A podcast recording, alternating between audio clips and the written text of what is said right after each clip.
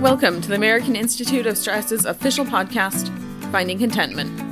The goal of this podcast is to highlight new information about stress and stress management techniques. While we understand that stress is a very personalized issue and different for everyone, we hope to help you find your own way to contentment.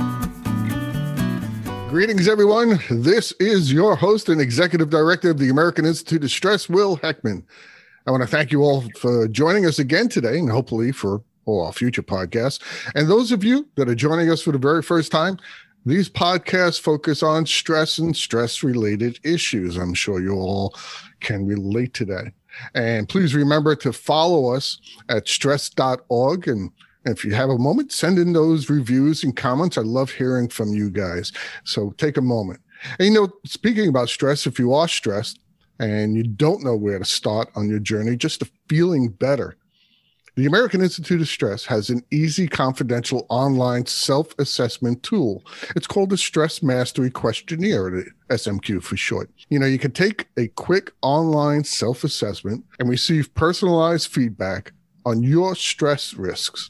It comes in the form of an easy-to-follow one-page personal stress profile, and that gets followed by a detailed nine-page stress report and also a sixty-six page Stress Mastery Guide workbook. So all you need to do is just go to stress dot org, look for the Stress Mastery Questionnaire or the S M Q, and make sure you take that. And, and you know what? Once you do take that, it's a very simple thing, and you find out what those stress risk scores are. Don't do nothing about it. We have a lot of courses that are available. Look into them. Find, do something about your stress. The worst thing you could do is nothing. Today, we're going to be talking about the stress of accessing mental health treatment for families. I don't have to tell you, families are important. You know, they nurture us, they teach us, they protect us. They serve as a, our primary caregivers. Simply put, when families are strong and we thrive, and when families thrive, so do our communities, something in great need right now. When families face overwhelming stress, they sometimes need help. They need support when facing mental health issues, as well as the physical effects of that long-term stress.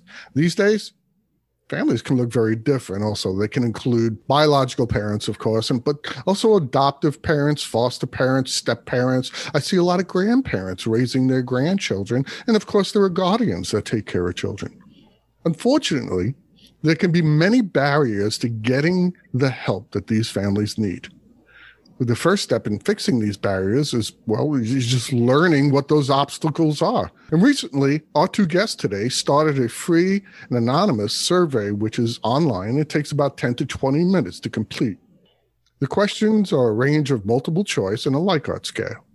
The questions are adopted from the Barriers to Treatment Participation Scale developed by Alan Kazdin and the Parental Needs Survey by Limor Pollak.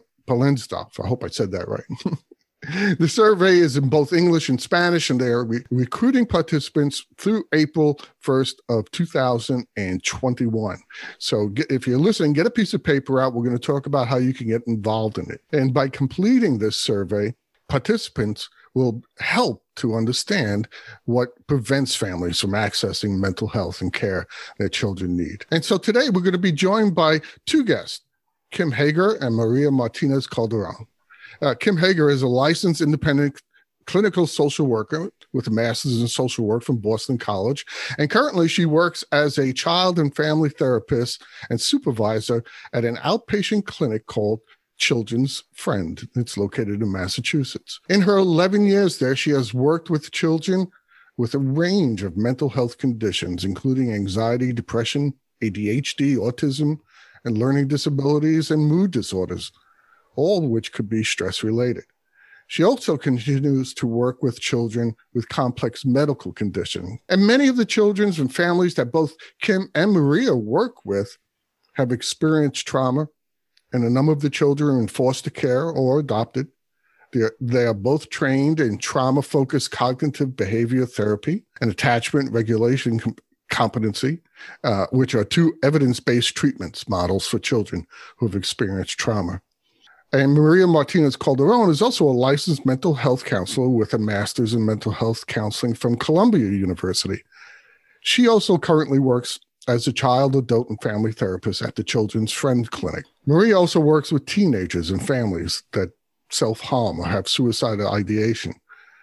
She is trained in dialectical behavioral therapy, which is an evidence-based model to help children who struggle with self-harm behaviors. And she conducts therapy in Spanish, English, French, and Italian, and is also trained in neurolinguistic programming and hypnotherapy. Kim, Maria, thank you both for, for joining us today. It's a very important topic, and, and I really appreciate you guys both being here. Thank you for having us. Thank We're you. happy to be here as well. We were talking before, and I mentioned that I was an educator for thirty years. So I have a little bit of experience, not of course as much as you guys do, but with some of the problems that families and children do. Because a lot of times the first place they turn to is the school. You know, we, we are we are their other family. The schools are their other families. And uh, my wife is a teacher, and uh, we have, have had to help many students. Really, the first thing I, I wanted to talk to you guys about is the study that both of you are conducting and involved in. First of all, tell us a little bit about what you are studying and how you got interested in it, how it all began. Absolutely. So we're studying families' experiences in accessing mental health treatment for their children. We're looking specifically um, at children under the age of eighteen, and children can have mental health conditions, medical condition, a rare disease. We were particularly inspired to do this project because of some of the families we work with, with children who have both rare disease and mental health conditions. And those families were educating us about some increased stressors that they experience as a result of their children's rare disease or complex medical conditions, in addition to the mental health conditions that they have, and that they were sharing with us about some increased barriers to accessing services because of those increased stressors in their lives. So this really sparked our interest in looking more closely at access to mental health treatment for families. Well, it's a, it's a very interesting study. Um, Kim, how did you get involved with it? I mean, uh, Maria, how did you get involved with it? Did Kim just drag you in and say, hey, I need help? So Kim and I have been discussing the different families that we had um, in different clinical settings. And uh, we both noticed the same thing, that the both the families that we worked with had similar barriers. So we were kind of curious to see if there were differences or similarities compared to the families that only have mental health conditions or have a mental health conditions and a medical conditions versus the families that have children with medical condition, um, with rare diseases and mental health conditions. Right. You know, I, I wanted to ask, uh, talk a little bit about the groups that you're focusing on in your studies. And it's funny that, that you say that a lot of families who have medical conditions also have mental health conditions. We've, we've certainly at A I S have found that to be true. You know, they're, they're added stressors in your life. Sometimes it's just amazing that people can find a way to deal with these. Did you choose these groups, or did they choose you because of their need? How did you, uh, why these particular groups? Why, why, the, how did they come to you, to your interest? I think it started out because we work with mental health conditions, so that was kind of our base. And then uh, we were curious to see if there were differences between um, con- medical conditions that are well known, and there's a lot of research and like treatment. And even though it can have difficulties even with that, but at least it's well known. You go to the doctor and the doctor gives you a specific treatment, and then you keep going through the steps, and hopefully um, the medical condition can be resolved or managed at least. Right. And then with rare medical conditions, we noticed that uh, that was an added stressor in terms of like, there isn't that much research. Um, doctors don't always know what the best treatment is. And there were a lot of barriers. So we kind of figure like to keep the mental health condition as a base and then add the different um, steps after that. Okay. Kim, did did you do you find that people go to their their regular physician and really aren't satisfied when they leave as far as the help they got? a lot of people have complained to me, and I've just, it's been a discussion before that, you know, you go, to, you have a medical condition, you go to the doctor, your medical doctor who prescribes medicine. It's, it's what they do. I mean, it's medicine is in their name, but as far as the mental health issue of it, sometimes they're at a loss. Yes. And I think the experience can be varied depending the doctor's background and how much they're looking at the connection between mental health and physical health. Hmm. I, th- I think you're right. I think it is varied. My doctor's a great guy. And we most of the time sit there and talk about our kids. You know, I mentioned before that, that you both work with people who suffer from anxiety and depression, A D H D, autism, learning disabilities, which I'm very familiar with, and mood disorder.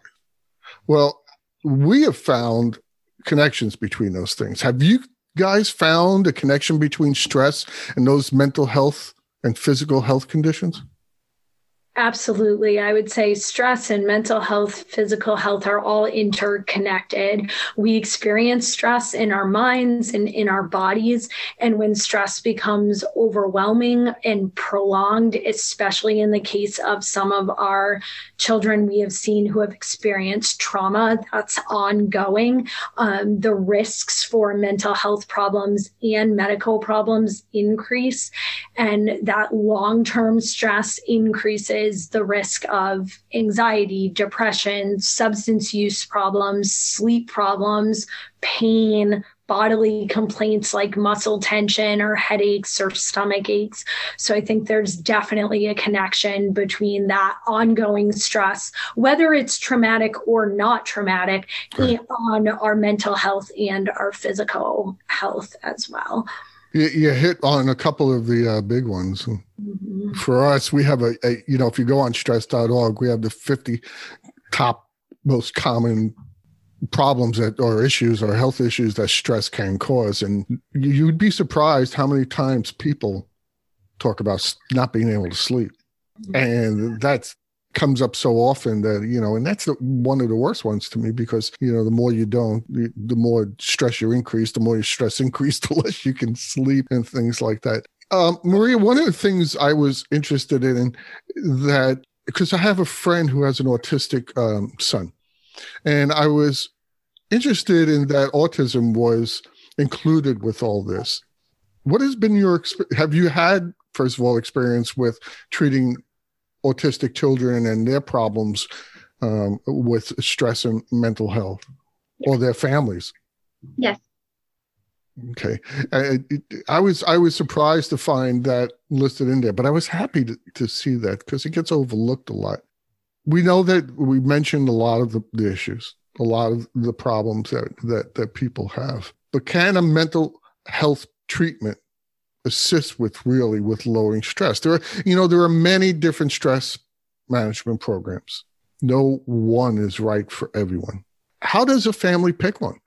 How do you, how do you pick one stress management program over another? I get asked that all the time. You're absolutely right. There are many services and like they can be very overwhelming to figure out where to start from.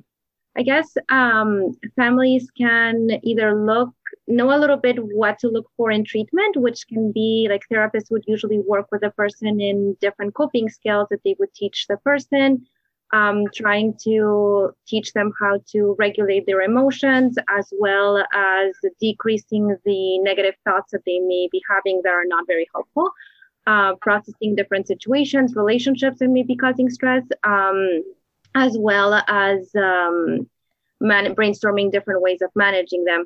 There are also alternative therapies that work really well with what we think more as uh, conventional mental health treatment, which can be acupuncture, yoga, Reiki, energy work. Those work really well in conjunction because uh, they tend to target the physical part of uh, stress.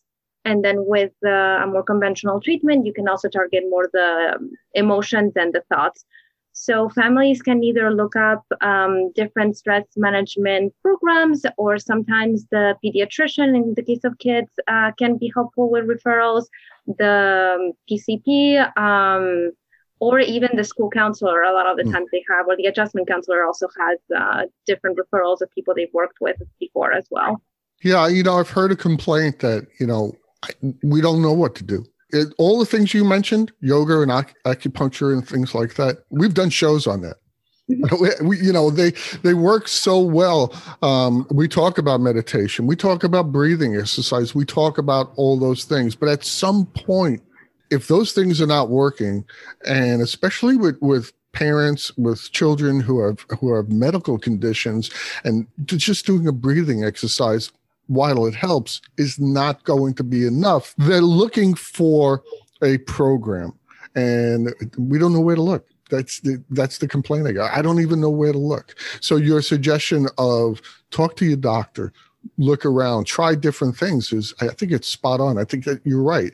Families need to try different things. The most important thing is do something, because sitting there and doing nothing and allowing stress to become just part of your life is not a good idea. Let me ask you, let's go to your, your study a little bit. Let's talk about your study a little bit. You know, I, I wanted to know, because it was very interesting to me, because there are obstacles. I've heard them from people. I, I, I myself, though, I hate going to the doctor because it's such a big pain in the butt. I mean, I, I know my wife keeps, you know, I, I was an athlete for so long. I've been hurt so many times. And I, you know, every time I get hurt, my wife says, well, you got to go to the doctor. I say, I hate going to the doctor. I'm only going to go to him. He's going to send me somewhere else so I can go back to him. And do... What have you guys found to be the biggest obstacles to families trying to get access to help and support? Absolutely. I think that a lack of availability of services and long wait lists are very significant mm. obstacles for families accessing mental health treatment for their kids. A lot of the children that we see, the families tell us they waited six months, sometimes wow. a year just to get into therapy. Um, I think depending where you live, rural areas sometimes offer fewer services, which again limits the options for families. Insurance can also be a barrier. Our services are billed through insurance, but sometimes it's harder to find a counselor who takes a specific type of insurance. And then copays can also be barriers for some families, depending what their financial circumstances are. And now we're also in the middle of a pandemic, and that's yeah, I noticed. an additional barrier um, for services, as services are more limited. Um, we're doing a lot of telehealth services, so it's phone or video versus in person, um, which for some families makes it easier, but also can be more challenging as far as reaching people and really engaging, especially with young children or children with developmental delays. Um, and many people's mental health has been impacted by the stress of the pandemic and these current circumstances. So at this point, the need for mental health treatment often outweighs the amount of providers available, which leaves families really stuck as far as trying to access that mental health treatment that their children or themselves may need. You know, so a lot of the obstacles have to do with, you know, I, I, I've said this before, if you ever really want to find the answer to what a problem is, you follow that bouncing dollar sign. And when it stops, you find your answer. A lot of it has to do with there's not enough practitioners. Um, they're being, they are overwhelmed themselves, but also insurance, copays, things like that. Not everyone can afford this. The people who can afford it least probably needs it the most, uh, at least in my experience. So, so those are very good points. Uh, Maria, you also do counseling, and I forget how many languages. it, it, well, English, obviously, but Spanish and French and, and Italian. Bellissimo. So that's awesome. So you must see a different group of people, maybe, that, that have different obstacles. Is language part of the obstacles to, to getting mental health treatment? Yes, language I found has been an incredible obstacle, because even though the kids a lot of the times are bilingual, the parents not don't always speak English. Yeah. Um, also, providers sometimes have said that they do speaking uh, speak Spanish, but then it's not quite as uh, advanced as the families would hope. And I found that that can really impact the relationships. There's a lot of families that have told me, I've worked with another counselor, but I couldn't be understood and it wasn't helpful. My child was translating, um, and they ended up dropping out of services, even though they still needed them. That's a really good point. You know, when the child has to translate, the parent probably has limits to what they're going to say. They may not freely discuss something in front of their child that you want to. And, you know, Kim mentioned that telehealth is available. I had a uh, psychologist, and, and and I've had psychiatrists actually say the same thing to me, that this new telehealth way of providing services has obstacles because there are HIPAA regulations. You don't know who's in the room. So there are confidentiality things. And especially when you're involved with children and things like this, I don't know how you guys do it, to be honest with you. It's it's overwhelming to me. And it's so needed that, I, you know, I really don't have an answer. I don't know how. I'm so happy that you guys are doing this survey. What does the project involve? And tell us how people can get involved and take the survey. If you're listening, please write down how to get involved. So how do how do people get involved? The survey is very important.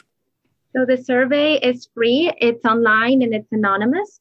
We are looking for caregivers of children with one or more children with mental health conditions, caregivers of children with mental health conditions and medical conditions, and um, caregivers of children with mental health conditions and rare diseases. We define caregivers as birth parents, foster parents, adoptive parents, and guardians. Um, the children have to be under the age of eighteen. The survey is in both Spanish and English. Um, we have found a lot of questions in terms of what is a mental health condition. So that can be a developmental delay, families that have gone through trauma, Um, and then what we think more when we uh, think about mental health conditions such as anxiety, depression, um, and more of the mainstream um, med- uh, mental health conditions that we hear more often. Uh, children need to be under the age of eighteen, and uh, the survey links can probably be found at the American Institute of Stress, where the podcast is going to be um, put, I would assume. Um, and they're both in Spanish and English. Yeah, when when we uh, publish this podcast, uh, we'll put the link in the description so you can find it there. Just if you meet the qualifications and you have ten to twenty minutes, take the survey.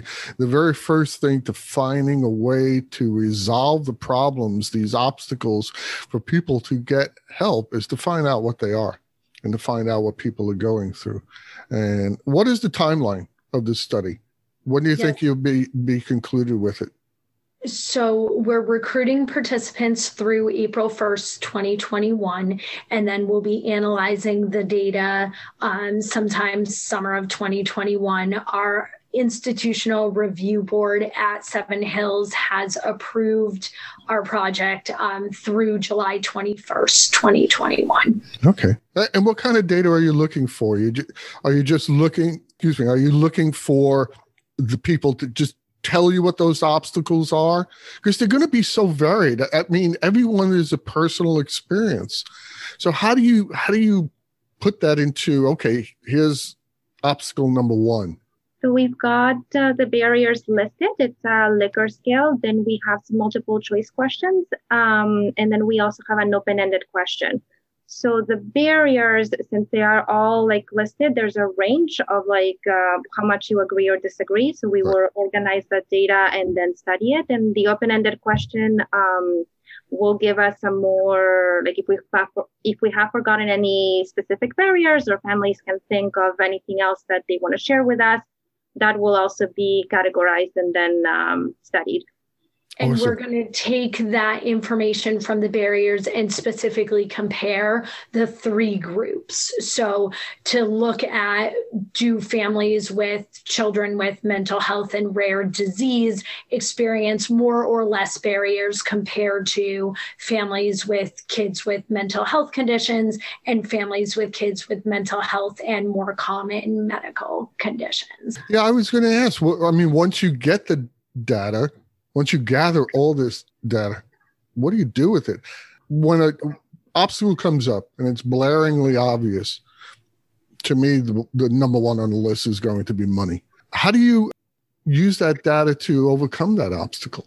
Set up a nonprofit? I mean, how, you know, what do you do with the data once you have, have it? To me, this is just me, I would be so frustrated. My God, now I even know what the problem is, and what do I do now? How about you guys? What do, what do we do? So thinking at a farther scale, hopefully, yes, the study can result into some action. So either making potentially changes within our own organization, or maybe someone else can take it and use it as well. At the micro level, um, we're just trying to gather a bigger picture because unfortunately, there is not a lot of research um, when it comes to this subject. Um, So that's already a needed point for, for it to translate into action, into something physical that families can actually access later on and to translate into change. Okay. Well, you know, thank you both for, first of all, for doing this. Uh, I think it's uh, really important work. I think that you picked quite a year to to gather information about stress and, and problems and obstacles. I mean, obstacle number one, uh, the doctor can't hear me through my mask. You know, I, I don't know um, how skewed the data will be because of the, of the COVID pandemic, but uh, I, I tend to think that the information you're going to get is the information that's going to happen is going to be true, whether or not we're in a pandemic. It's going to be ongoing. And, and, uh, and I want to thank you both for joining us today, Maria, Kim. It's a great information for everyone listening. If you, if you can do this survey, please do. We need the information. We need the data. It's the, it's the first step to solving what is a very big and important problem. Thank you both for joining us today. Thank you for having us. All right. Well, that's it for today. This has been your host, Will Heckman. I want to thank you all for joining us today. Please don't forget to follow this podcast and send in those reviews and comments. As I said before, remember, it's your support that helps to keep making these podcasts possible. And to listen to them, all you got to do is go to stress dot org and, and click on the uh, podcast link. And I want to remind everyone, just as stress is different for each of us, there is no one stress reduction or management strategy that is right for everyone. So please join us next time as we explore more stress management strategies and insights. And remember, like I said, visit us, stress dot org, become a member, gather information, get some tools and techniques to live a healthier and happier and a longer life. And I hope the information that you heard from today from both Maria and Kim and myself will help you to find contentment. So good day, everybody.